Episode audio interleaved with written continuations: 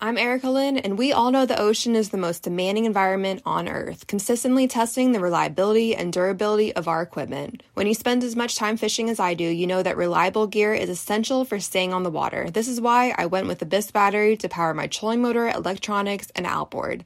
The guys at Abyss Battery are rattling the saltwater industry by manufacturing performance marine batteries specifically designed for sonar, outboards, trolling motors, and electronic fishing reels. They're also Bluetooth compatible, so I found checking battery statuses right on your phone while you're out on the water is a huge game changer. To learn more about why Abyss batteries are used by the pros and factory installed by premier boat builders, visit abyssbattery.com. This episode is brought to you by Pepsi Wild Cherry. Pepsi Wild Cherry is bursting with delicious cherry flavor and a sweet, crisp taste that gives you more to go wild for. Getting wild may look different these days, but whether it's opting for a solo Friday binge watch or a big night out, everyone can indulge in their wild side with Pepsi Wild Cherry. Also available in Zero Sugar. So grab a Pepsi Wild Cherry and get wild.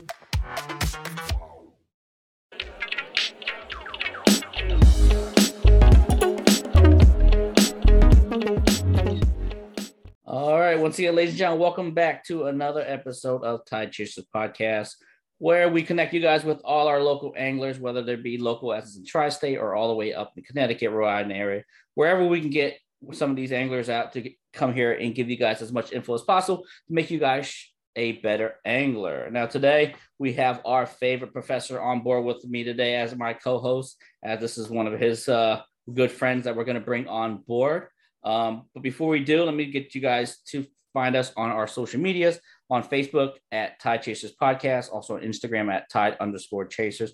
Also, we're on all your favorite podcast platforms Apple, Google, any of those. You guys can definitely find us. And last but not least, check us out on our newest uh, venture, which is Waypoint TV. Podcast Collective. We're definitely on there if you can't find us on any other spots. Uh, besides that, once again, I'm going to introduce my co-host, Bobby Norgard. How you doing, Professor?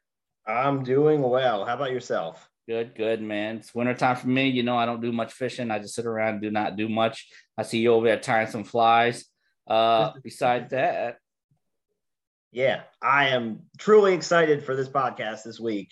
Um, mostly because it is a good friend of mine that we try to fish as much as we can, except for it seems to never work out. We were supposed to fish together actually this weekend, but it's supposed to be like sub sub what degree weather and it's supposed to snow like a foot. So we decided to use the uh, squishy thing in between our ears for once and not go out. Um, but uh, this is uh, he's a father foremost. He's a, a true outdoorsman. Um, he's a guide at the West Branch Angler during the spring and summer. Uh, and then currently he is a guide at Tailwater Lodge in Pulaski um, during the fall and winter for the steelhead and salmon run, which we're going to talk about a little bit today. Uh, he's a syrup farmer underground, I believe, uh, and a very good friend of mine. So, welcome to the show, Matt Ertzinger. How are you, bud? I'm doing great. Thanks, Bobby, for having me. Both of you guys, I appreciate it. It's an honor to be on your show.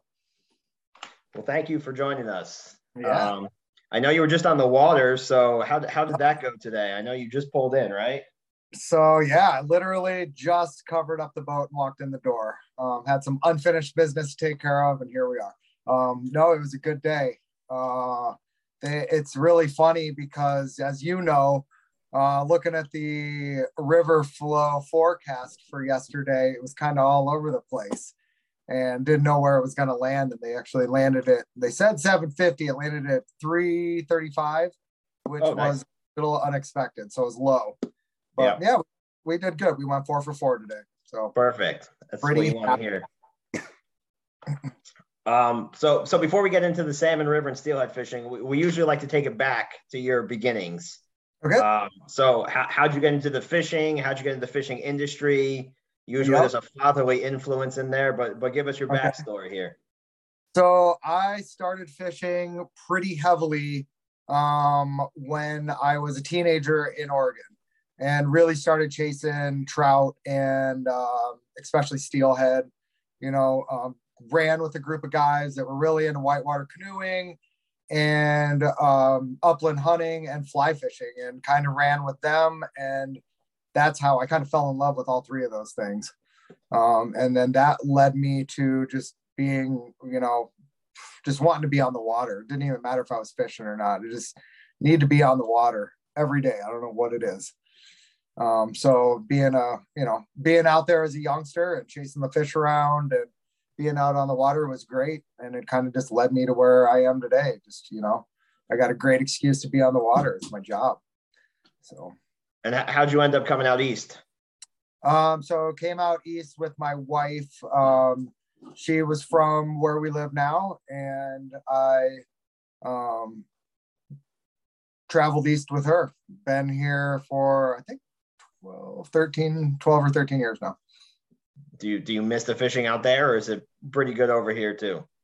I mean, it's unbelievable here. It took me a while to warm up, and we didn't have a lot of brown trout out there. So you know, mostly rainbows in Oregon. So um, there's a few few brown trout spots, but I didn't know much about it. So the nymph game, the brown trout game, all that was like brand new to me when I moved to New York. And actually, we had a pretty tough go at the beginning. Just didn't know really how to grasp it because it wasn't what I was used to. And then just started exploring. I can't remember how many streams I fished that first year um, or the second year. I'm sorry, but it was probably up, you know, 75, 80 streams. Um, and just started finding trout and all of them figured it out yeah it's not the uh chubby chernobyl game as it is out west which no no no no no i'm a little sad about honestly i like crushing trout on chubbies but every once in a while you find one that takes one but it's not the same right right uh all right so let, us get into your home waters here i mean you spend right. you spring and summer on the delaware but let's focus mostly on the salmon yep. river today and Pulaski or Pulaski. Uh, well, the, the general is Pulaski, but the people from that area like to, you know, it's a, change it's a Pulaski for some reason. A Lancaster Lancaster thing, right? Yep. Louisville. um, oh. so, so, give us what's happening right now. I mean, you can even start from the fall uh, with yep. the salmon so, run. Um, Go yeah, ahead. So year has kind of been a weird year um, with the, especially with the weather. Uh, we haven't had the strongest salmon or steelhead run by our normal standards, but um, the fishing, you know, it's the salmon river. Even on a bad year, you're spoiled there. Okay, you don't get a river like the salmon river um, in many regions, you know, and it's just so special um, with the amount of fish and the numbers of species and you know the timing. You could have five species in there on october migratory species and get them all. Um, but you know the years past have been banner. This year is one of those years where you know it's okay but you got to work pretty hard um, all season long we've had to work hard for the fish we've had a lot of high water a lot of rain really wet september october um, and it brought you know obviously some heavy flows so um, even in October, you know, the water was up at 2000, I believe. And so it either gave the fish a super highway to get right up as far as they wanted to go, um, or those fish, you know, kind of just trickled in and never really came in with that big first push. Yeah. So we're still kind of hunting them. You know, you're not whacking them, but um, as the winter goes on, you know, that upper river really fills up with fish above the Pineville Bridge. That's where they're all headed. So we're getting bigger numbers now. You know, we did pretty good today considering uh, the water was low and clear, and they took a good foot and a half off their head um, last night by dropping it down to 335. So generally, it kind of freaks out the fish, but you know, they're there. You just got to work for them. Yeah. And, and, what's the? I mean, I, I, make several runs every year, and I know there's a couple people from Jersey that go with me. And actually, uh, one of the tuna captains, Jim Freda, runs up there every year and writes an article for the Fisherman Magazine. What, what's the? Uh, I mean, I know it's a war zone. It's always been a war zone. Uh-huh. Is it? Is it worse than ever? Only I'm asking because COVID has brought out like this whole new regiment oh, yeah. of fishermen. So um, until last week, I'm going to be honest. Until last week right after the holidays, I I can't believe the pressure that December brought to the steelhead. There was a lot of people out, um, a lot of bank anglers, um, just a lot of center pinners. Honestly, I've seen a lot more center pinners than I have in the past. So, you know, that's a whole new breed that's coming out. They can get. They don't need access from a boat. They can just get right on shore. And pitch their their float out. They're they're going to do pretty good. Um, but right. I've seen a lot more penner, center pinners pinning this year from the shore, especially like I said into December. It's been pretty high volume. You you think it has something to do with the warm season we've had so, thus far and not scaring people off yet? And definitely think it's uh you know higher waters pinner's paradise. They mm. they don't mind that high water. It's harder to fly fish, um, but the pinners don't mind. So I think the high water you know brought some guys out. I think that the shitty condition. I'm sorry the the poor conditions out west um, are bringing guys from that usually want to fish out there for steelhead. They're they're uh, they're coming to the Great Lakes. So I think we've seen increased pressure. I mean, know I've had calls from out west, and I usually don't get those. Mm. So this year yeah. has been the first year I've gotten those. You know, those calls Wait, from North Those calls, those calls from out west are because you can't steelhead out there right now. I mean, I know they shut down the steelhead fishery, in um, some yeah, regions. Their guides won't take them. They they the guides aren't working. So I see. So they're coming out east now to fish the. Like, yep. Interesting. Something that I'm, you know, a little concerned about in the future, but we'll see what happens. Yeah. Hopefully, hopefully the fishing out west bounces back. Yeah. It's uh I, I wish we knew the biology behind what was happening out there, but um, lots of talk of climate change, lots of talk of poaching. Um, there's all kinds, there's all kinds of weird things going on out there. Yeah. I don't know. It's a conglomeration yeah. of it all. I'm sure. Yeah. Uh, all right. So be, be, before we get into like fishing techniques, so give take one step back again. Yep. What happens on the Salmon River in the fall that creates this awesome fishing? What makes the salmon start running, and then behind them comes the steelies and yeah, and, and, yep. and all of that. So, um, you know, uh, I honestly want to say it seems like the salmon are coming in a little earlier and the steelhead are coming in a little earlier than they have in the past. And the cohos were in really early this year. Um, but usually what triggers it, the salmon are going to come in first, right? They're ready to go. They're coming up to spawn, go back to the hatchery, into the headwaters, which there are some, a lot of natural reproduction in the salmon, you know, in the cohos and in the kings, um, in the salmon river so they're all coming up you know late august september. They're going to want to co- start coming up um, to get up to the headwaters to spawn in october. So um, you got the pilot fish the first pods are coming in early there's some scattered fish. And then you know you get those big pushes. The estuary fills up with the kings and the cohos are mixed in and they're filing in. And they're coming in and they're starting to lay eggs and the steelhead key in on that right um, the brown trout are also coming in in the fall to spawn. Okay. Um, one thing I just want to kind of throw out there the kings are coming in, end of their life. They're going to come in, they're going to spawn, and they're going to die. Um, the, the trout species, the Atlantic salmon, um, will not do that necessarily. They have mo- chances to spawn multiple times and go back to the lake. Um, we call those our white mouth species on the river and we are all you know we want to be advocates to protect those white mouth species.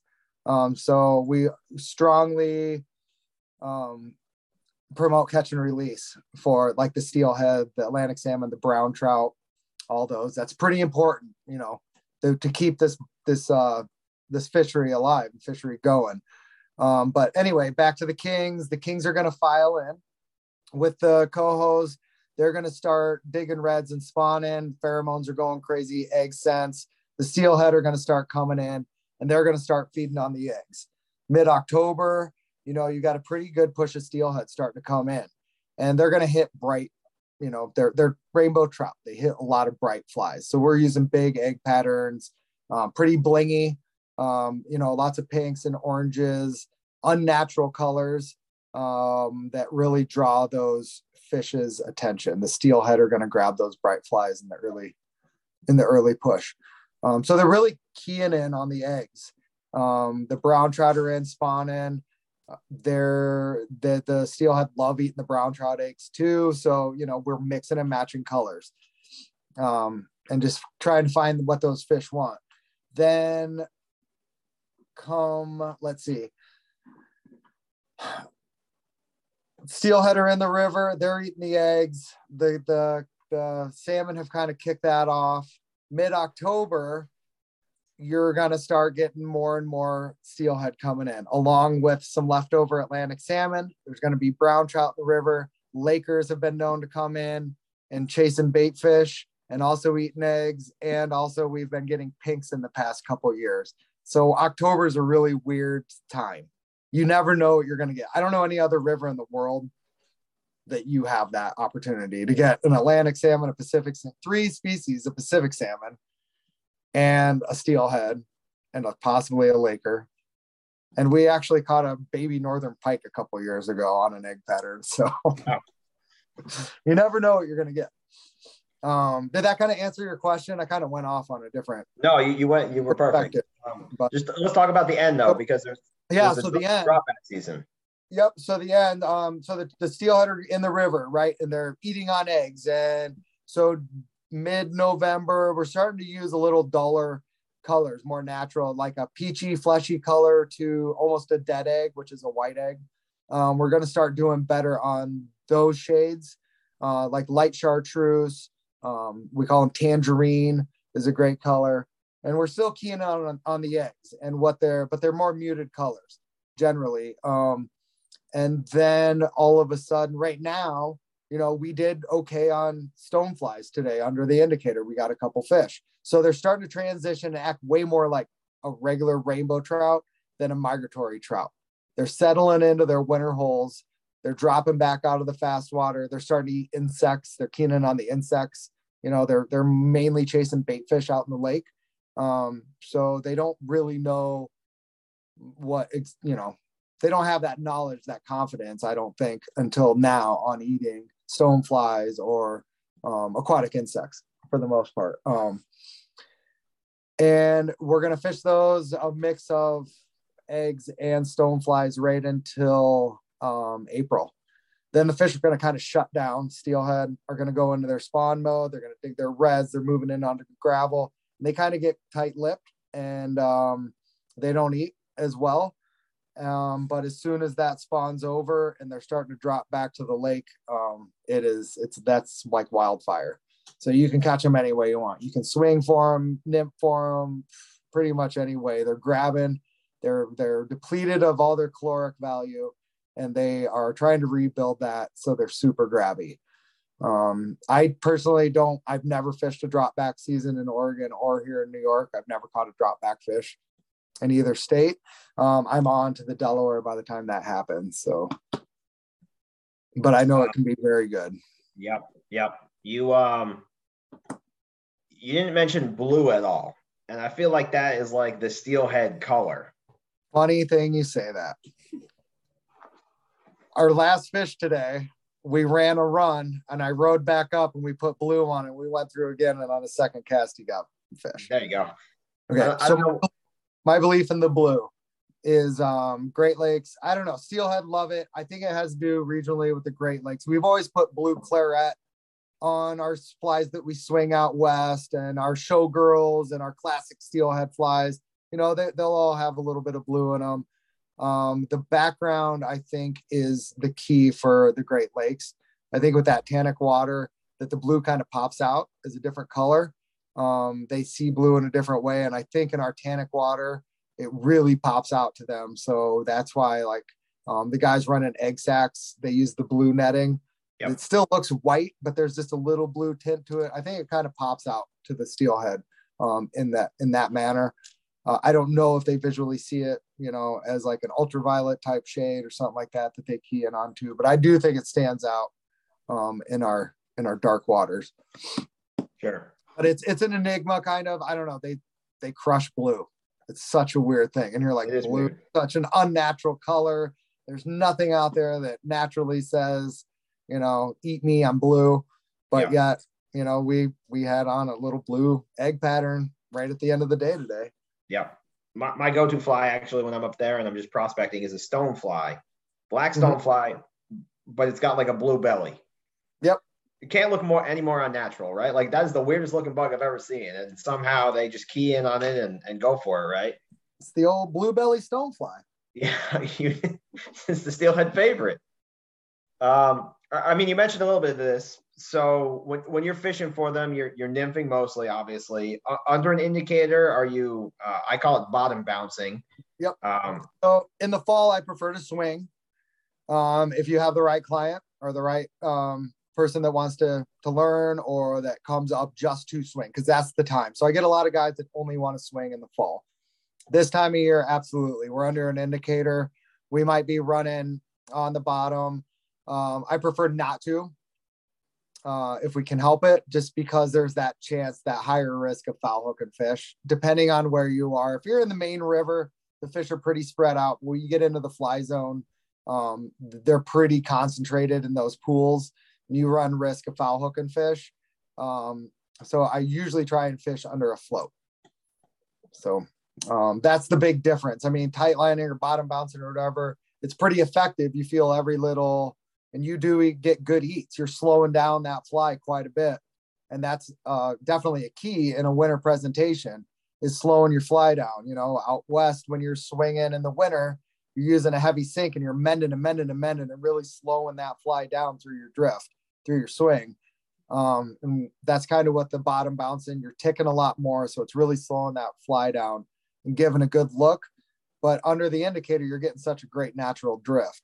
Um, if you can stack your line and feed um, and get a nice long drift, kind of mimicking those pinners, you really increase your odds by a big long drift. And like I said, it's a natural drift. They, they tend to grab it pretty good.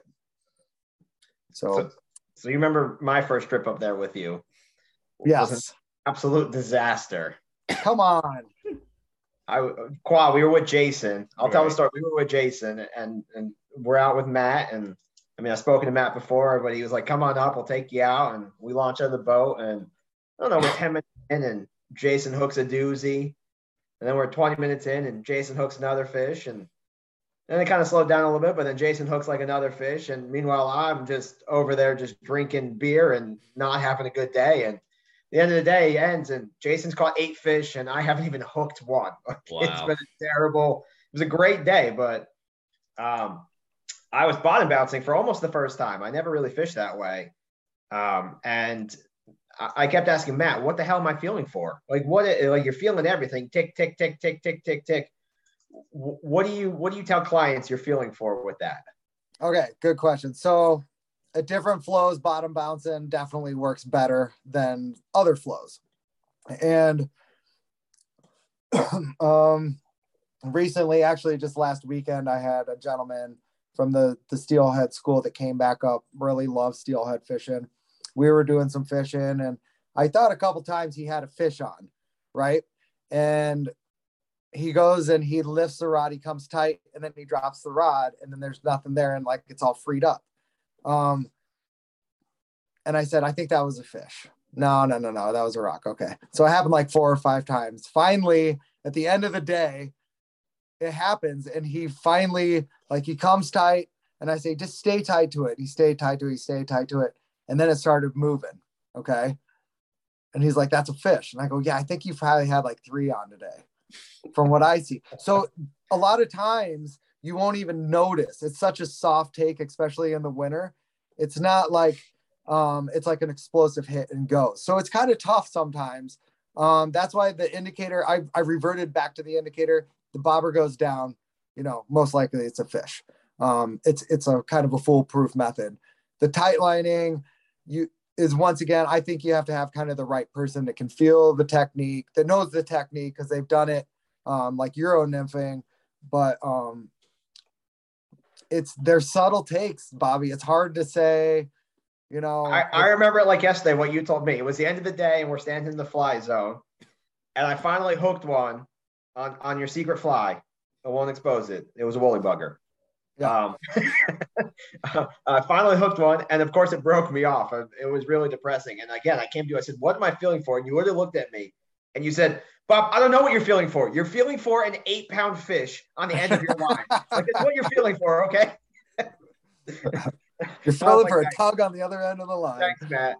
Um, Oh shit, that's funny. Um, yeah, it's it's really hard. Like I've had people say, I think that was a fish. I think that was a fish. The only way is just uh, you know, I say when in doubt, check it out. Guys say hook sets are free. Mhm. Yep. You know, Well, I say when in doubt, check it out. Just give a little twitch, make sure that it's, you know, it's not in something's mouth. And if you prick it and it gets pissed, it's going to start swimming away. Yeah, I agree. Yeah. I did redeem myself that trip because I woke up at 4 a.m. the next day and stood in the fly zone to get my spot. And then I ended up going seven fish and Jason got one. So I feel pretty good about that. Yeah. So I always have to fish two days. I remember calling you afterwards and I was like, I don't know what I was doing yesterday. I don't know what happened. Like it was just such a meltdown. Um, but getting to that, I mean, these fish, even out west, I think it's a lot harder out west because you're you're you're looking for that one fish that decides to be in the river at that moment. Um, they call the steelhead the fish of a thousand casts. I don't know if that's true or not. Um, you're out there with a client, you're having a terrible day. Is there anything you do to keep your spirits up to to make them feel like this isn't a terrible trip, or is it just you got to grind? Whatever you do, don't grab the rod when they say you try and hook a fish. I'll tell you that right now. um, I mean, it's it's a grind. Some days are a grind, some days aren't. It's fishing. Yeah. You know, um, I've had I had a couple bad days. You know, luckily I've hooked fish every day. I haven't gone a day without hooking at least. You don't always get them in, but there was a couple days I, it was like the super grind, and I was getting worried. I'm like, am I doing something wrong? What's going on? But then talking to the other guides, you know, they're all like, yeah, the fish are acting weird. They're just not eating. They're gonna have to eat sometime, and then of course they do. Yeah. Yeah. But, I've had my my wife walk off the river before because she couldn't catch a fish, and then she says, "You try," and one cast nail a fish. Right? I don't know how that happens. I'm telling you right now, Bob. Here's my theory. So this is what I do every day. I I have a fly I'm going to start with, and I know I'm going to change my fly every 10 minutes until I hook a fish. And that's what we did today. We would run a run. I we changed flies constantly. We went back up tried another set of flies and it was like always the first or second cast that's when we were hooking those fish today. So it had to do with a fly change or being at the right place at the right time. Yeah. You know i i we i change flies a lot um patterns sizes colors all that you know? Just like the the uh, center pinners and float guys they're going to change their bead size their bead colors um, the size of their egg sacs with a sac without a sac with a bead on with the sac you know, it's all every day is different. So, I feel like it's a, like I talked to one guy today and he's like, Yeah, we're crushing them on 12 millimeter beads at 335. Well, you would think they're eating smaller stuff. Yeah. You know, at 335, but they were going for the big, big, that's a big beat. Yeah. I've, I've talked about this on a previous podcast, but I feel like that's kind of a new mindset only because um, all of George Daniels' new dynamic nymphing, right? If, if you got to switch it up constantly and figure out what's going on. Because I, I was trained by my father who would fish one fly until he died. Like he knew that this was the fly that worked there one time, and that's it. I will not be, I will make them eat this fly, right? And it's just not, it's not an effective way to fish. Like you said, you just got to keep changing it up and, and, and see what they want. And I apologize. My wife is calling me in the middle of this. Um, anyway, let, us talk about one more thing about steelheading because right, we we canceled this trip this weekend because it's going to be like negative forty and snow yep. and, and snow like snow. yeah, right. So it just wouldn't be good, but the snow okay. Just I actually like fishing the snow. It makes it pretty, honestly. The zero but, degrees is a little tough. Yeah. Um, what do you do to stay warm? Any, any? I mean, you have to have tricks. How do you keep oh, ice off the guides? Because Kawhi is there shaking his head. I don't know if you saw that. He hates fishing in the cold. Yeah. And I I always take him fishing in the cold. I take him in January and December, and and I don't know if we'll ever get him steelheading because it might be too much for him. you get him up in the fall. He'll be all right. Yeah. Yeah. Yeah. Beautiful uh, water in the fall. Um, so staying dry is huge, obviously, right? We want to layer, we don't want to wear cotton. Most of us know that. Um, my if you can get a boot foot wader, a good boot foot wader, like a Gore-Tex boot foot, that would be ideal. Uh, the the thing is, you know, we're out there waiting, and we might put on an extra layer of socks or um, put in like the little foot heaters or whatever it might be. Um, I don't really believe in any of that. I wear one pair of socks. Okay, I don't want my feet to sweat too much. They're always going to. but I don't want them like dripping. If you wear two pairs of socks sometimes and you're doing some hiking, walking in, you get to your spot, your feet are soaked, you get out in the water, and what happens is you go out in a neoprene booty like most of us have, um, and the pressure from the water is going to push on your booty, pushes all the air out up into your pant leg, and that air insulation is huge. That's what's keeping our feet warm. When we compress that down, um, there's no air insulation and there's just neoprene on wool on foot. You don't have any real good insulation, so your toes are going to get cold. I wear a heavy pile sock. Um, I've tried every freaking sock by any every wading manufacturer. Me I go too. to Bass Pro to I get a redhead, and they're good for like 30 wears. They're like six bucks, but they got a really thick pile, right? And so um, when your booty goes to the go around your foot from the pressure of the water, that kind of doesn't let it compress. So you have that layer of air insulation in there. My feet stay pretty warm, I found. I never have really used um, foot warmers or electric socks or anything like that. Um, I've doubled up, found out this is a mistake. You know, one pair of socks is all you need, just a good thick pair. Um, but like I said, if you can get a, a good boot foot wader, that's the way to go because they're rotomolded. They can't compress. They have that air pocket no matter how deep you wade. The deeper you wade in waders, the more air gets pushed out of them and the colder you're going to get. Um, it's generally not the upper body people complain about. It's their fingers, their hands, and their toes. Um, you know, the little appendages. So um, my my trick with hands is I can't fish with gloves. I don't know how people do. Drives me nuts watching people because they're fumbling and they're missing fish because they can't feel them or they're missing the line. And I've seen guys try nitrile gloves. Um, I've seen it all. I can't do it. I have a big pair of mittens, and when my hands get cold, they go in the mittens. I'll take a break um, for five or 10 minutes, and warm up my hands before I get back out there. Um, you know, dipping your hands in to get a fish, that's going to make them cold. So, you know, can be a catch 22 on good days when it's really cold out. You don't want to put your hands back in the water again. Yep. Uh, yep. My biggest thing is I carry towel. Actually, I have a little towel that I carry with me. Yep. Um, perfect. You dry off your hands. I've been blessed. I think you are too with with really good blood flow because I cannot yep. fish with gloves at all either, and uh, my hands just don't get cold. I have heard of people using like vitamin A lotion or maybe it's vitamin D lotion or something. Um, okay. I've never tried it, but uh, they swear it works. It's like baby lotion, I think, or something. But hmm. um, interesting, yeah.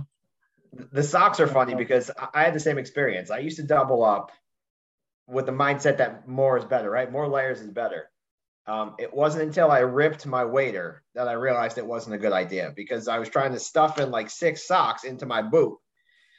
And, and as I was pulling in the boot, well, explosion happened and, and that was an expensive mistake, but uh, I am the same way. One, one, pair of nice socks, that's all you really need. That's it. Um, quiet. how do you feel about cold? You've been kind of quiet over there. Man, cold's not my thing. I tried it all. The expensive thick wool socks. I even took the uh, the electric socks. The remember I went on that trip. Oh, I remember you were you were lighting up like a Christmas tree. Yeah, I had my electric socks going at the same time. It didn't help. You know what? By the end of the day, my my feet felt like bricks like literally. I think I think I think I think um that's right. It's the uh, circulation.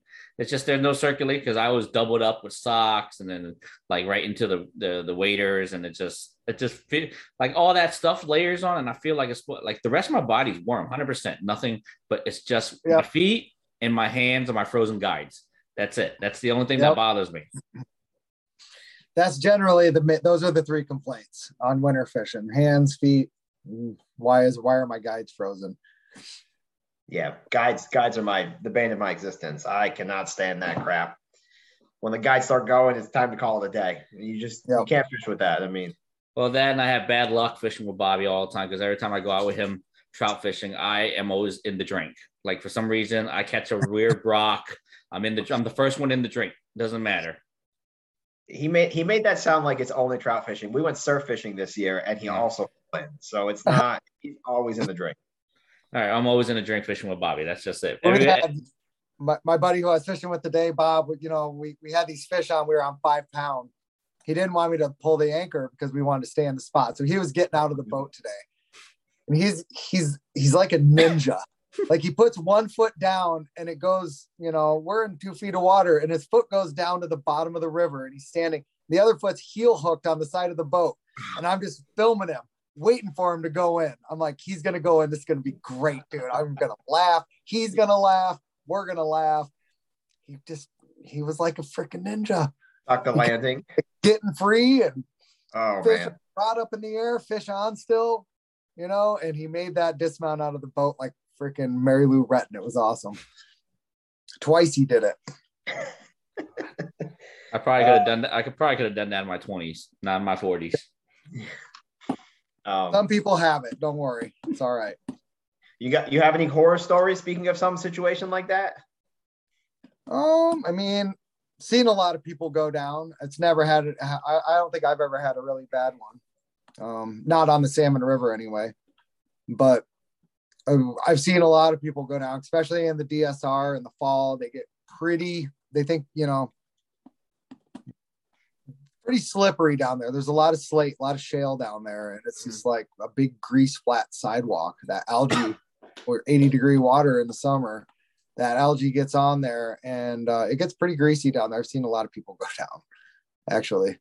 I saw a video this year of a guy get taken out by a salmon. You ever seen anything like that?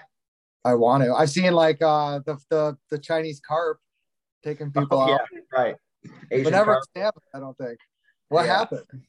He, it was Um, just he was on in a shallow piece of water, and like a, a twenty pound salmon came up and smacked him in the boot, and he just went right down. Like it, it was. I mean, I'll find the video and send it to you because it's pretty funny. I mean, he, he didn't see it coming at all. It just whacked him, and he just went down.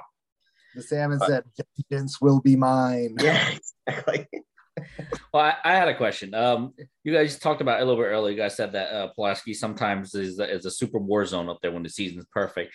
Now, like I, I just hear it and I hear rumors. Now, is it really that bad? Like, are the people up there that bad? Does it get that bad up there? Because I'm from Jersey, so I know what combat fishing is when it comes like striper season and fall. We're shoulder to shoulder, lines tangled, people get aggressive. I've heard it's similar to that. Yep. I've never been down there for that, but I heard it's similar. It's pretty bad. Okay. I mean, I, I it's is it bad? It's just crazy what these Mhm. fish do and the crowds that they draw, the salmon especially. It's just it's crazy to me.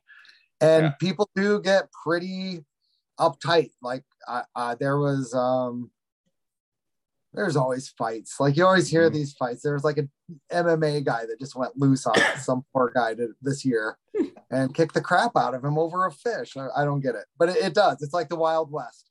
You figure always it's, it, coming through town on the weekends. You're gonna see, you know, the cops with guys, you know, pulled over on, you know, walking down the sidewalk or whatever, and whether they're drinking too much or breaking, you know, the um the DEC's laws or whatever it might be, but causing trouble one way or another. I mean, It I know. I, crazy. I know there's got to be some etiquette up there because I've been seeing some of the videos, and especially us fly guys, when we hit into a big, a big steelhead or something, you know how they like to run. They run all over the place. There is just no hose bar, and then you got to like chase them down river, or you got to chase them up river. And there's like six, seven guys in your way, and you're like trying to clear people. Like I'm coming down.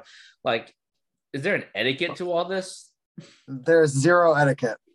That's No, that's, that's the famous line. Coming down, coming down, Yeah, fish so- coming down. That's it. I'll tell you right now, it seems like during that crazy season, if something is going to go wrong, it's going to go wrong. It's going to happen to you.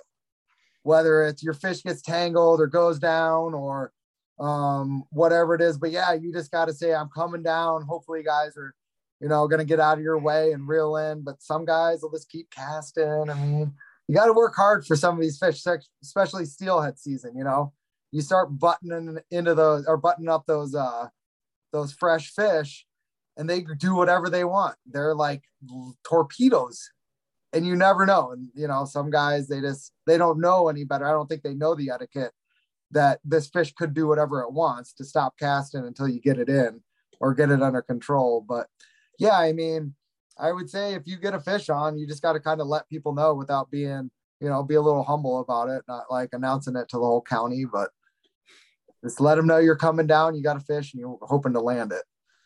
Yeah.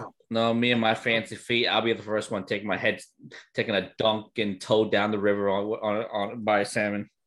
that's why that's why you want to be there in the early season. Wet wading, you know, 60, 65 degree water. It doesn't matter if you go down. It's nice. Bob, Bob, if we go, you know I'm coming out in a wetsuit. I'm not taking Yeah, no chances.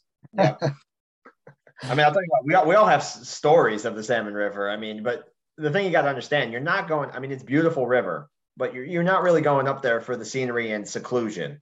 No. You're going up there to have a good time and catch fish, and you better expect this kind of chaos. I mean, if you're going up there and you're thinking like, oh, it's going to be peaceful and quiet, and it's just not. Um, Can I tell you about today though? yeah, After 11 o'clock, we didn't see another boat and we Really? saw two people on shore. It was absolutely beautiful. I mean, it, it was perfect. wow, You know, the water got fuck, uh, kind of got screwed around with a little bit. It was a little funky. The fish were acting funky, but we got into them and it was very nice. It was very pleasant not having other ang. We were the only boat out there. You know, we pulled off at dark. you No, most guys put in early and they're off by two. And my my racket up there is put in at nine and stay till dark. Let the other guys go go through. I don't want to jockey spots with everyone. Kind of want that seclusion, even if it means a couple less fish. But Yep, I agree. Um, I will tell you one one story that happened to me this year because we were up there with my buddy's girlfriend, um, and we were just trying to catch her a salmon, just even hook a salmon, Mhm.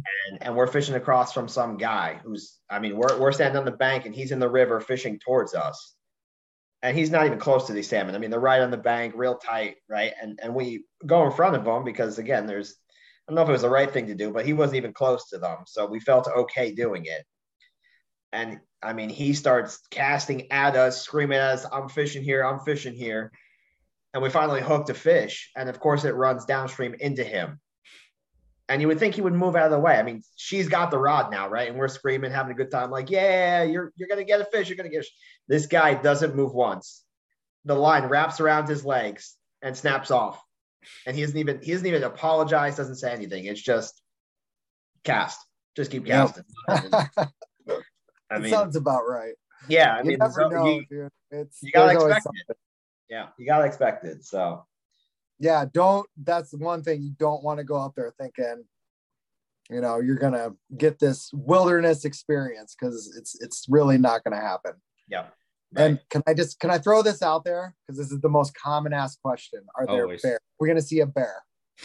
So there are no bear on the Salmon River. Okay, they are not there.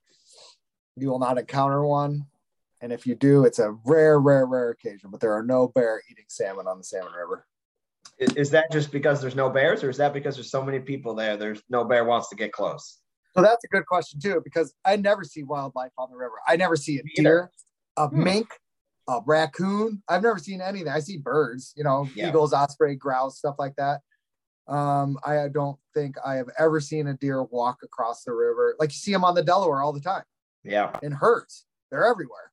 And there's a Yeah. lot of deer in Pulaski, but they just don't come to the river. I think it's because of the foot traffic, honestly. yeah. The Um, Delaware is a special place, though. The Delaware, I mean, you see, you see everything. You see the bears, you see the turkeys fly across. sure, sure, sure. Yeah. Yeah. That But is- you got to remember that the salmon was a uh, an Atlantic salmon fishery, um, and never had those, you know, like a Pacific salmon, those big migrations, um, and bears willing to hunt them. You know, it's just not. right, right, You right. this is an artificial fishery. Like these are basically an invasive species at this point. The kings. I don't know that you can ever get rid of them. Um, let's let's let's get away from fishing for a second because there's a question I want to ask you. I've never talked to you about it. What is this syrup operation you run? So it's actually um my buddy. It's on my buddy Lyle's property. Um, he came on. So we started making syrup a long time ago, years and years ago. My son and I started. Then uh, my buddy got into it, and we made our first um, evaporator.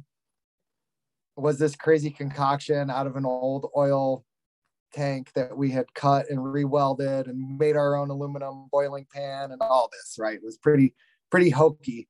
Um, and we were doing bucket taps out of my yard and his dad's yard. And so he moved and found a piece of property with a bunch of maples and was pretty adamant about starting this uh, business. And so ended up, um, you know, teaming up with him and have been working pretty hard on this syrup operation for the past four years. So um, we're getting pretty pretty big now. It's it's all maple syrup. I mean, how much syrup do you get at the end of the year? How many trees have you have tapped? This year, we're hoping to get 125 to 150 gallons of finished product. That's Okay. a lot of maple. So I have lot of- 18 I have 18 chickens. Yep. And I cannot eat 18 eggs a day. What does one do with 150 gallons of syrup once you're all done with this operation? You know, people people have a tendency to want to buy maple syrup. So it Oh, goes okay. a lot of it. The, the past few years, you know, a lot of it has gone into gifts and giveaways and stuff like that. But there's a couple farm stores that um the that it's selling to and um a couple feed stores a couple general stores um that's really it that's really all that the product went to other than word of mouth i sold a lot to you know clients and stuff like that he sold a lot to some of his clients. Um, a lot of the product went into stores and a lot of it just got given away to be honest. This year is like really the money money making year. We, the ro got invested into um uh, a whole new boiler. The sugar shack's done. We got the milk tank for storage. So it's really pumping up the volume this year and it, there's got to be a payback at some point. So we need to start actually you know So- marketing a little bit better and selling it. Yep. Do we have a, a name for the company yet? sticky beards What was Sticky- that? sticky, Sticky- beards Sticky beards. Sticky beards. Perfect. I, it. love it. Uh, it's not cheap to get into it though. Uh, uh, actually, in my mailbox, a catalog for I don't even know what the term is. Syrup making. Are you a syruper? What are you? A Are you a, a sugar maker a sugar maker? Yep. So I I got a catalog in the mail for this process, and the equipment to start is not cheap. It's almost No, like fly fishing. You Yeah. gotta. It's like a high startup cost. I mean, there's not And- a. It is. It, it well, you can start off pretty low, like I did with a, just a regular single turkey fryer burner and a five gallon pail or a five gallon uh, stainless steel pot. You know, and that's how I started. You can make enough for your family for a year just by doing that with a couple trees. The ratio is anywhere between forty to one to fifty to one um, gallons. So when it's really pumping out like high sugar content at the beginning, um, of the run, you're doing about 40 gallons of sap to make a gallon of syrup. That's the ratio. Um, and then later in the season, you're maybe 50 to one. When I hear this, the back of my head's thinking, all right, so it's a ginormous tree. He's got a like a, a keg tap into this tree, and he just turned the faucet, and then the sap just comes out. That's what that like in my mind. That's what I'm thinking. I'm like, and then and then I don't know what the the process after that, but is, is that about right? So yeah, basically it's xylem and phloem. You know, you're going back to you know earth science class, um, and or um, plant science class, and you're working with xylem and phloem. The the trees sucking up the water out of the ground and storing it, and then it flushes it um, in this in you know on those. We're looking for really cold nights and warm days, and that's going to flush those trees some trees use their sap to, uh, defend themselves from insects. Um, these are not necessarily doing that. It's just a yearly um, flush of sap. And if you have maple trees, you have cracks in the trees at your house, you'll see them just dripping, oozing um, from those spots. So all we got to do is just, you know, put a hole in the tree and that's going to draw that sap out. And we hook ours up to basically a vacuum. Um, so it's a sealed line and that helps draw a little bit more out of the tree out of that particular spot that we that we put the the hole into. But there's a Lyle's really the mastermind behind it. I'm getting there, I'm learning a lot, I'm into it, um, and have a lot of time and, and energy put into it, but it's really his baby. Okay, naive question. So it, it is constant flow. I mean, you put this thing in there and then you just walk away and somehow the syrup comes out of the tree and it flows according to the temperature like and you know some days it's flowing really good other days it doesn't flow at all and it can be hour to hour too gotcha. But it flows So- out of the tree into, I mean, I've seen these, these things in your photos, right? It flows into like a tube and that tube goes into a storage container. Yep. So the way we have it set up, uh, we used to have just a tap with a line going into a bucket. And so we had to hand collect all the buckets and pour them into a big 55 gallon drum and then suck that into the boiler. It was a big process. Now we have main lines going through the woods um, to a holding tank. So everything is going into a one inch line. There's a bunch of little, it's like a, it's like the internet, you know, or like the grid. So all these trees, some trees have two taps, some have one tap, like a multi-family house or a single family house. They all go into the main line and that main line goes downhill and on a vacuum. So it's gravity fed and vacuum into um, this giant milk tank holding 600 gallon holding tank. From there, we'll draw it into the RO and hopefully reduce it down to half. So we're not using as much wood to um, heat up the evaporator and and evaporate all the water and turn it to sugar. That's the goal. Man, I- no wonder, I no, wonder, no wonder maple syrup costs so much every time we go to the store. It's a Yeah, the real deal is expensive. The real deal is expensive. 75, you know, 80 bucks a gallon. um, but the um the the best thing about it is the timing because the fishing really sucks and it's usually really cold in February. So that's when a lot of the work's going on and into March. So I got a great excuse when I'm not working to be in the woods. I could talk about this all day, but we have to get back to fishing. But I have one more question because do you do anything fancy with it? Do you try to make like blueberry bourbon syrup or Okay, no, we're we're thinking about candies next year. Um, we're we're thinking about getting into candies. No, we haven't really done. What did Lyle had something that was? What was it? It was maple flavored something that we could make. Like he goes, we could make this. I had it. It was delicious. I can't remember. Oh, I can't remember what it was. I'm sorry but yeah so the candy is really the easiest way um to you just go beyond um the syrup and you candy it. You're basically turning it into granulated sugar at that point. Um and then yeah and then you can make candies and you know maple fudge maple candies hard candies all kinds of different things. Interesting? Mhm. um my personal favorite okay venison sausage patties. When you're mixing it mix in some sticky beard maple syrup and it will change your morning i'm telling you Well, I'll tell you, there's there's two problems with that. One, I cannot shoot a deer for to save my life. I Okay. am uh, two the two years I've tried this far, or last year and this year, I am over two. The second problem is, is I do not have any sticky beard maple syrup to put Yes, in my me- venison. So can we're gonna change that we're gonna have we to rectify that. Yeah we need really need to set something up to do mail order and um and get some shipping going we did ship last year actually i shipped a bunch to iceland to my buddies there and it never made it so oh no. Oh man. Yeah. I mean, nowadays Oh. with social media, they make selling get setting things up so easily. Like on Instagram, you can just sell stuff on Instagram, Shopify. Like the, the way the You're internet's built nowadays, you don't. We, I mean, a website's there for info, but like most of the sales nowadays is all through social media, and it's it's Yep. it's, it's crazy. Yeah and you can even i mean you just you got to build a, you got to put up a shopping account on um on instagram you can sell you know whatever you want it's pretty awesome but we don't have an account um set up and i don't know that we will but we're i don't know i'm trying to talk them into it Now, if my thing is, if it ever got that big, right? We and then you just made enough money that you don't even have to guide no more. Would you even consider that, or you just love No guiding way. too much? i love it dude Okay. i love so much it's insane i i i love my job Yeah, you- you're the you're like the part of the three percent in the whole world that loves their job and I wakes up every morning to it. What's There's the one- um what's what's the least favorite thing about your job? I ask a lot of guys this, so I have a lot of answers actually. I can tell you the number one thing, but I'll, I'll let you you go first.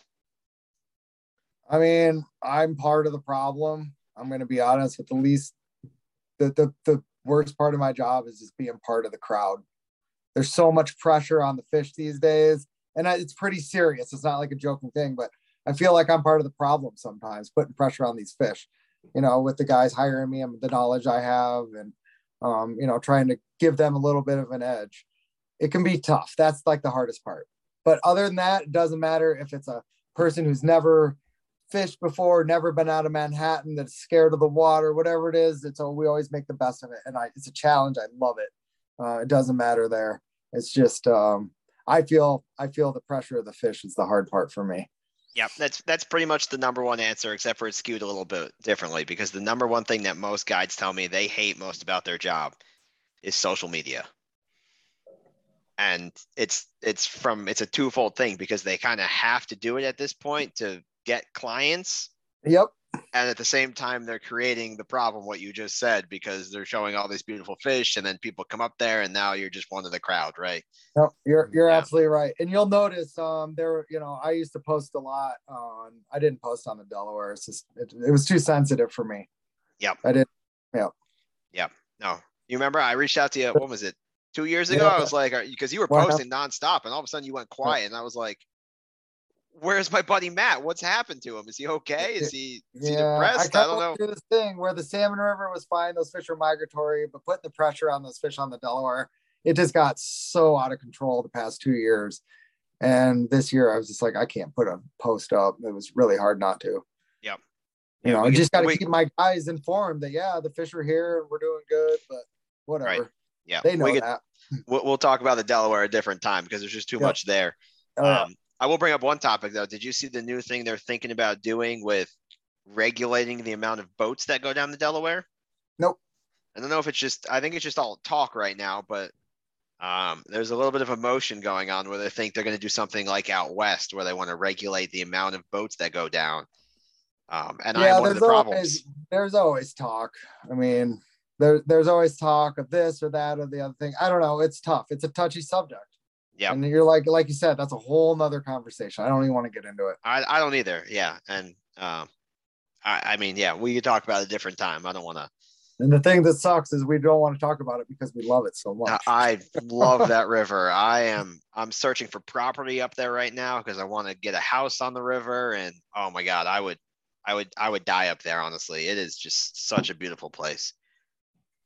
Um Qua, you got anything else? Any questions you want to ask Matt here? Yeah, I was going to ask Matt. Um, you have any? Have you had any really memorable trips with the client? Say maybe like a blue collar guy from Manhattan that works oh seven hours. I mean, seven days a week. Doesn't never fish a day in his life. Comes down, books a trip with you, and gets on the water, and you make it like I don't know what kind of crazy story you have. It, it happens all the time, but um, oh, man too many. You can't think pick out which one. The best days are the days that the guys come in and they're just not confident. Mm-hmm. You know, and I got to reassure them that this is not rocket science. It's it's just fishing. You know, it is what it is. There's good days and bad days. Um, but I mean, definitely some that stick out are that's mostly on the other river. Okay, the other river the where I have those super because it's such a difficult river. Okay. And those are the rewarding days as a guide. Like when you think the impossible, it's not going to happen. And you, you know, and you really work hard mm-hmm. with these people and teach them and get them going. And, and then it happens. Those are the days that are awesome. Um, the, the salmon fishing and the steelhead fishing, you know, you can get people casting with a switch rod. It's a glorified roll cast. It's relatively easy. And, you know, I try and get them watching the indicator so the the the technique and the fishing for the steelhead is actually pretty on the um, less technical side. Let's put it that way. Um, so the the reward has come more on on the Delaware, teaching people and getting people on fish that don't have the confidence or the knowledge or whatever than than the um, the salmon rivers. You know, it's a pretty like I said, it's a pretty special place. It's got a lot of fish and uh, you usually can get people on fish up there pretty good. So I don't know if that answered your question, but it, it, uh, it, it, does. It doesn't have to be a memorable story. It's just more like I, you know, I'll just the one thing I'll never forget is one of my it was my first year, my second year. I had a kid from TRD Toyota Racing. Okay, worked. He was young, worked his butt off to get where he was, and he came up and he had a day on salmon that he just crushed. I can't remember how many fish he caught, and he was hilarious because he was just, you know, just like me and you fishing.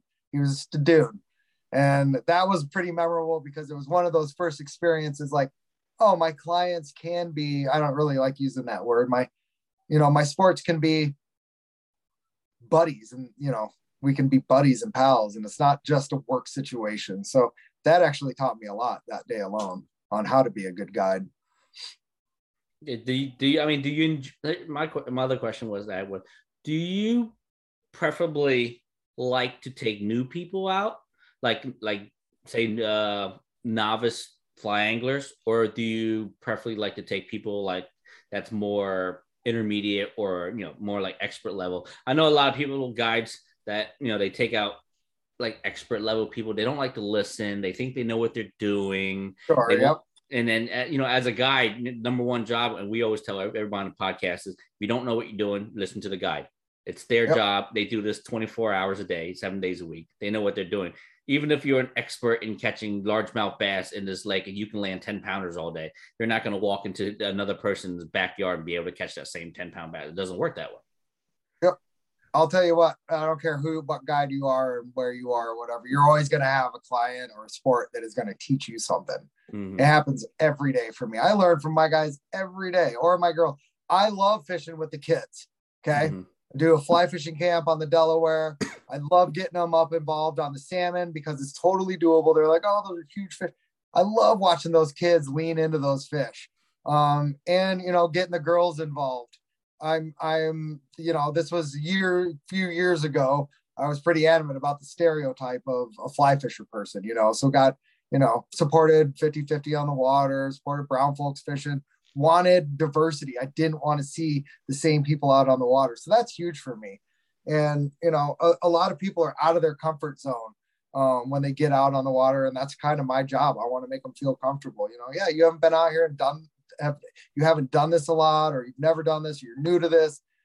The biggest thing is just get them out there and let them feel comfortable and confident, make them safe so they can have, a, you know, it's all about having fun. Fishing It's great to catch but fishing's fun, and that's the way that's the way I want to keep it. I'm gonna agree with you with the kids though, because kids are like they're like a sponge.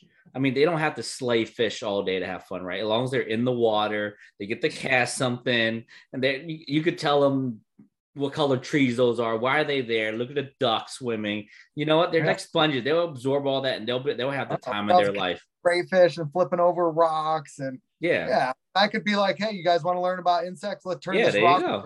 Insects going everywhere. There's bugs under that rock, and you can do that to an adult, and they would be like, yeah, whatever. Mm-hmm.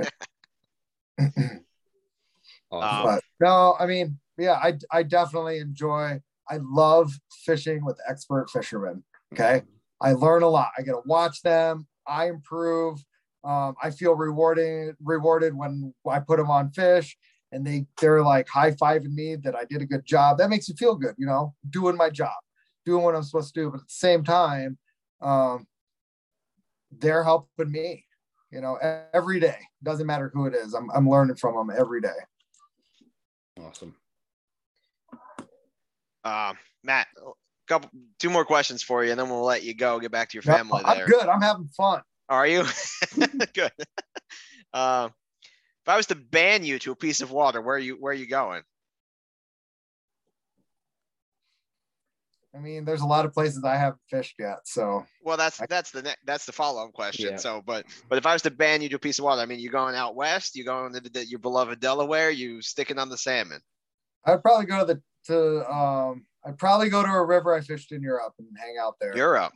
Europe. Yep. Oh, that sounds nice, quiet little river in the mountains and great fishing and no one was around. Beautiful backdrop of castles in the back and the town that Budweiser was invented. You know, what town great is this? It's called the Český Krumlov. It's in Czech Republic. Okay. Uh, right on the Austrian border, and it was a freaking awesome place to go fishing. Just the backdrop alone was amazing. It was it was trout waters, I'm assuming, right? Yep. Yep. Browns. Awesome. Um, and then the follow up question to that is where's your dream? Where, where, where you're going anywhere in the world? Where are you going? And, and, and I'm coming, right? Okay. Hawaii. No, just kidding. um, it's definitely going to be on the salt, Bobby. I don't know where, but somewhere on the salt. I have not done a lot of that. I'm going, you know, I'm heading out Tuesday to go fishing Charleston. I can't wait.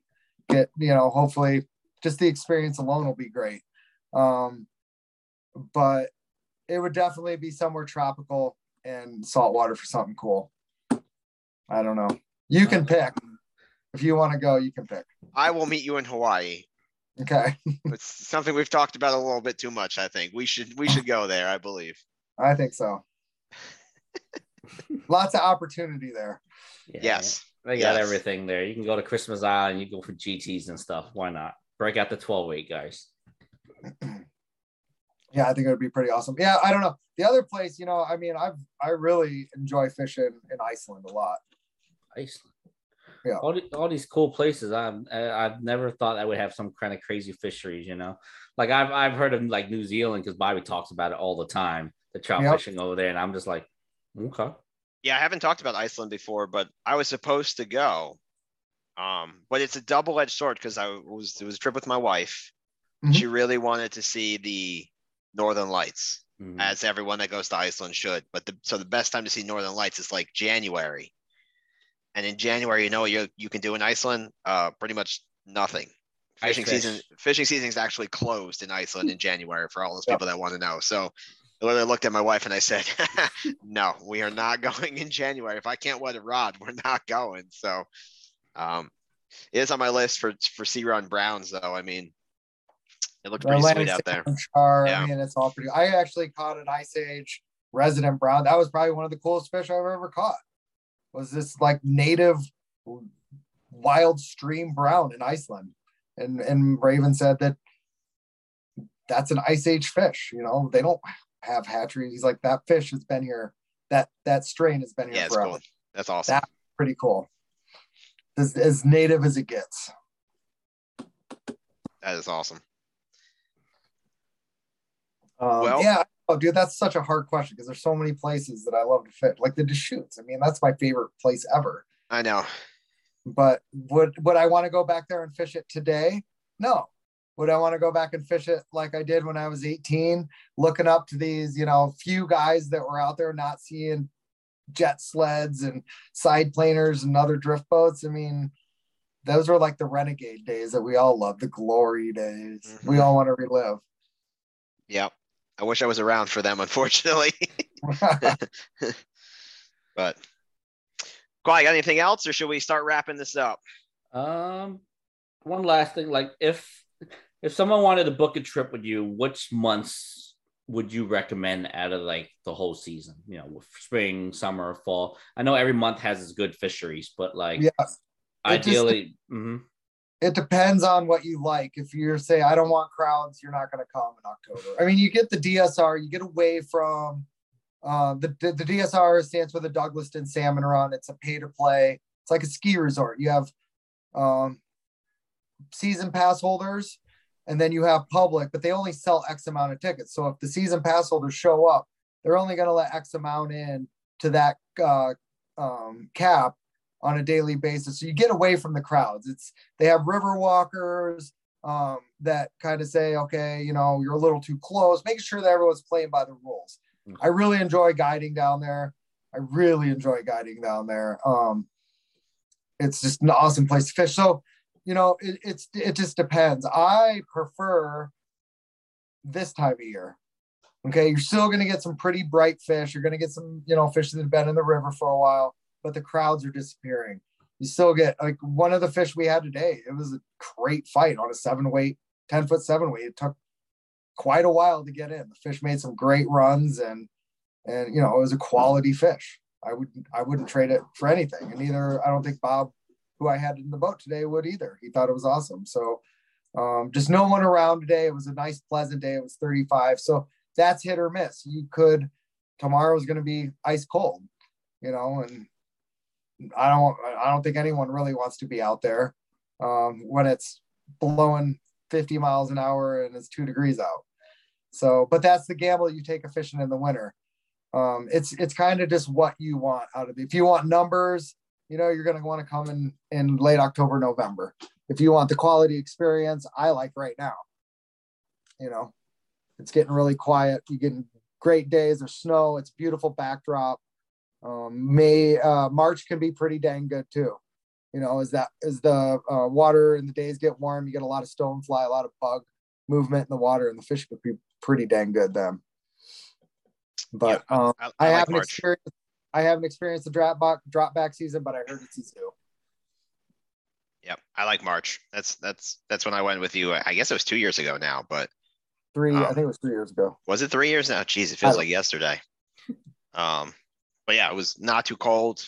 I think the people have kind of given up on it at that point, so there's not a lot of pressure. I mean, it's kind of they're starting to wait for the drop back season, and uh, it, I mean, we had a great day. That well, great you start to see a lot of regulars this time of year. I Yep. see my, you know, the regulars who I'm friends with. You know, I've seen them for uh, four, five, six, seven, eight years now. Start seeing the same people, recognize them, fired up conversations, and that's kind of nice. Is that community? That's this is when you start to feel that first sense of community on the fishery. It's not people moving back and forth, flying from all over the world to fish to these fish. You got the guys that are kind of die hard, and you start seeing on a regular basis, and that have maybe been there all season, but there's so many other people you just don't notice them. All right. Well, that ends the questions on my end, Bobby. Yeah. Uh, so so Matt, we'll start wrapping this up. We really appreciate having you on. I, I love seeing you. Yeah, I mean, great. I ran into you on the Delaware last year, which was really exciting. I mean, you were doing one bug, but so we didn't get to say hello too much. Um, but it's always a pleasure to see you and hear your voice. yeah, Um, absolutely. before I let you go, is there any social media websites, companies that you sponsor or that sponsor you that you want to plug or Not really, you know. I mean, not really. Just Okay. you know, be sure to visit. Um, be sure to visit the tailwater, the West Branch Angler, practice catch and release, respect people around you, and respect the fish in the river. That's what it's all about. Yep. Uh, Those are two top notch resorts right there. I mean, I've stayed at the Tailwater and I've got married at the West Branch. So uh, they're they're number one in my book. If you're going up there, it's only a four to five hour trip from Jersey um, or, or even Pennsylvania. So it's not a big haul for a, a weekend. Totally doable. Um, look up Matt here, obviously, and he'll get you on some fish. Yep. Any anything I can do to help. That's why I'm here. All right. Well, that's great. So, uh, so once again, Matt, just to clarify, like if the, if anyone wants to book a trip with you, uh, just look you up on Tailwater Lodge's website. They should be able to find you Yep, there. they can get a hold of the tailwater or the West Branch. That's going to be the best way um, Okay. As of right now to get um, working on a website that'll have um, a booking um, page on there, but that's not going to be up for a little while. Okay. I Yeah. So right you- now, it's either of the resorts or reach out to me on Instagram, m undercase e flyfish. Sounds Perfect. good. We'll definitely put that up on the uh on our Instagram when we post this up if you guys Awesome. want to look for him. Uh but once again, Matt, uh, you were a wealth of knowledge. I feel like I could walk down to Alaska right now and probably probably catch a fish with just what you just walked through. And I and I guarantee this is only about 10% of what's up there in that noggin of yours. But you know, we appreciate you sharing some of the secrets and some of the information uh, for our anglers out there because you know, our like you're a guide. Your main goal is to make improve people, make sure they catch fish, and just make it every angler try to help them out to be a better angler. That's that's kind of our goal for our podcast. You know, we try to help the people out there as much as we can, just to give them a little edge on the fisheries that we have around here locally. Yep. Knowledge is power, man. The more you know, the better off you are. So no, I think it's awesome you guys are doing this. I really appreciate you guys reaching out and asking me to be a part of it. I hope I did a good job for you guys and and uh inform the people out there uh, what they need to know. It was an honor. Sounds great. It was a great one. Hopefully, Bobby doesn't leave me out on on any of these trips going up there fishing with you. You know, I'll suck I, it up. I tell you when I'm going, the problem is, is you go, it's too cold, and you Come just up in never the fall. come. We'll- I'll take good care of you in the fall.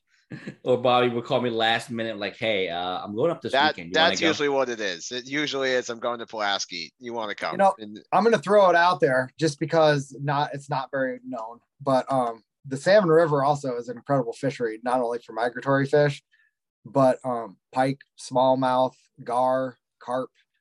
There's all kinds of stuff in that river to catch throughout the year. So most people look at it as a migratory fishery. All of us want to be fishing for trout um, in the summer, but don't ever overlook if you're up in that neck of the woods. Um, you can reach out to me reach out to the tailwater, but there's uh, other local guys that fish up there all summer, and it can be a, it can be blessed. No one around. You know, there's no other that fishes up there in the summer. It's crazy, and it's a great fishery in the summer. So Hundred percent. I definitely got to make it, especially, especially, going out the West Branch too, because Bobby talks so much about the uh, the, uh, the, the Delaware and how the fishery is up there, and I just want to get up there. I'm just like, it's got to be such a good fishery up there. It's pretty awesome. The fishery's great. The river's great. I mean, it's a special place. So yes, please come and check that out. Definitely, we're gonna set something up, Bobby. Uh, yep. But like I said, once again, thank you, Matt. Thank you for coming on. We I enjoyed yep. I enjoyed this podcast every minute of it. Uh, Bobby, right? I did too. That's it. Thanks, Matt. Real. I'll, I'll, I'll, I'll see you eventually. We'll trade some syrup for some eggs now that you're a chicken farmer. Fine, you got it. Although I'll eggs take, are kind of expensive these days. Eggs have gone up in price with inflation. Yeah. So I mean, well, I mean, so is maple, man. They're they're not even. It's hard to find them in store shelves nowadays too. So you it guys might have... go through the roof this year. We might have. we might be able to control the price on syrup this year. you're gonna you're gonna make it. You're gonna make enough. You're gonna buy your own outfitter. Sticky beer. Hire your own guy. The Sticky monopoly. Yep. I mean, that's, that's a combo right there. Bobby's got the eggs. You know, we got the eggs, we, got the bacon. make breakfast it, happen. Make breakfast happen. There you go. Sticky exactly. beards. Sticky beards. Make breakfast happen. That's it. That's your slogan. That's, that's your slogan. Yeah, come I out, love it. Come out to Sticky Beards Outfitters. We'll we will put you on the we'll put you on fish and then give you a breakfast in the morning. Breakfast you can't beat. That's there you it. go. All right. Well, Matt, have, All a, right, great, Matt. have a great night. Uh, me and Bobby's going to stay on a couple extra minutes and then we're going to close this out. But once again, sure. We enjoyed it. Thank you for coming on. You have a great night now. Yep. You too. Thanks, guys. All right. See you, Matt. Bye. Oh, man, Bobby. Uh, you weren't lying, Matt. He's a fishy guy, dude. So, so good. This was so good. I, I love him. I just love everything about him. His personality, the way he thinks about fishing. I mean, he's a fishy guy. He's just an all around great person. Yeah, he's he's one of those guys that you like. You would enjoy every minute of the day on the water with him. Yeah, just he has that personality that just makes you want to be like, you know what, I could spend all day in the river. You know. Yep. Every minute. I mean, and like I said, uh, we talked about earlier, steelheading is not for the weak-hearted you will be there'll be lots of downtime. I mean, you fish all day and you might catch two. Um, but just hanging out with a good guy like Matt and shooting the crap and having fun doing it. That's it. And enjoying it. Yeah. I mean, it's it's he's he's one of my favorite people in this world, I think. Man. Uh so once again, ladies and gentlemen, uh with me closing it out, thank you for hanging out with us learning everything there was about from Matt from Tailwater Lodge and West Branch um, Lodge. Uh, check those out. If you guys want to book a trip with him, uh, we'll definitely put his link for his Instagram and the lodges right in, below in the comments if you're looking for him. And also check our Instagram or our Facebook. We'll have information for him on there also. Um, but once again, if you haven't already done so, please make sure you like, subscribe, follow us on Facebook at Tide Chasers Podcast, on Instagram at Tide underscore Chasers. Um, follow my follow me on the Instagram, that, that Asian angler, or follow Bobby over there, fishing with a PhD. Uh, our contents are over there. We're always posting stuff about the podcast on there, so you'll be able to follow us. Um, besides that, any closing remarks, Bobby? That's it. Everyone, stay warm. It's time to tie some flies. Uh, it's almost ice fishing season. I think this week into next, the ice will be safe. So if you're going to do that, be safe um, and and tip up. Sounds good. All right, well, ladies and gentlemen, have a great night. Tight lines. We'll see you on the next one.